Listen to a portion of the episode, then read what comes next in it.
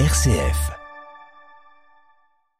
Nous retrouvons Raphaël Delacroix pour sa carte blanche. Bonjour Raphaël. Bonjour David. Alors, la semaine dernière s'ouvrait un procès dont on entend peu parler quand même dans les médias, il faut le reconnaître, le procès des assassins du père Jacques Hamel. On y a entendu entre autres un témoignage bouleversant d'un des rescapés, Raphaël.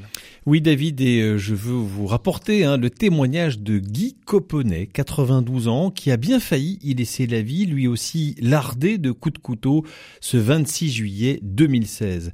Ce vieil homme humble, d'une foi exceptionnelle que personne n'aurait jamais remarqué sans cette épouvantable histoire et sans son témoignage exceptionnel jeudi dernier, qui a fait planer un silence chargé d'émotions au tribunal. Guy Coponnet raconte alors les faits, il assiste comme à son habitude à la messe avec son épouse, aujourd'hui décédée. Il y a peu de monde, surtout en plein cœur de l'été.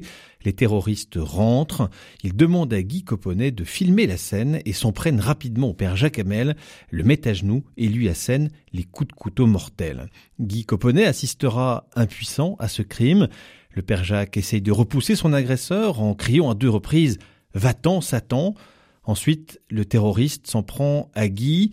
Il reçoit des coups de couteau dans le dos, le bras et puis la gorge. Il sera sauvé en se serrant la gorge pour éviter euh, au sang de couler jusqu'à l'arrivée des secours.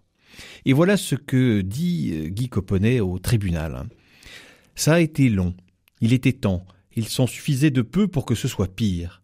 Toute la présence spirituelle qu'on continue à avoir, ça tourne, on rentre en prière perpétuelle. On a l'impression d'être dans une retraite spirituelle. On fait le bilan de ce qu'on a fait, ce vers quoi on peut aller.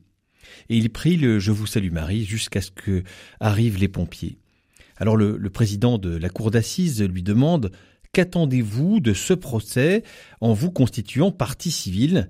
Il répond « Que ceux qui ont donné des ordres, que ceux qui ont formé ceux qui sont venus, que ces gens-là viennent demander pardon à tous ceux à qui ils ont fait de la peine.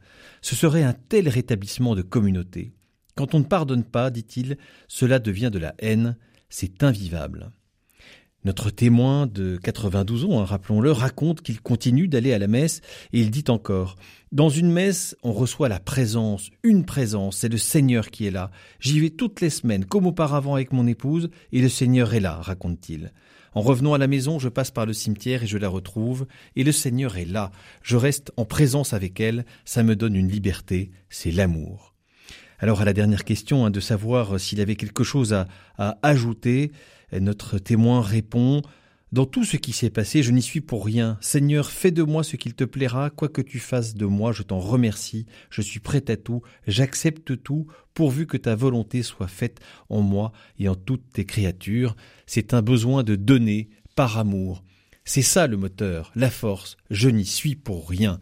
Voilà, et vous retrouvez évidemment la prière à, à Charles de, de Foucault dans, les, dans la bouche de ce fameux Guy Coponnet. Voilà ce témoignage hein, qu'il a livré à la cour, rescapé d'un attentat. Il témoigne de sa foi en répondant à la haine par l'amour, à l'horreur par le pardon. Cet homme, un vieux monsieur tout le monde en fait, est lui aussi un héros. Il est assurément pour nous un modèle.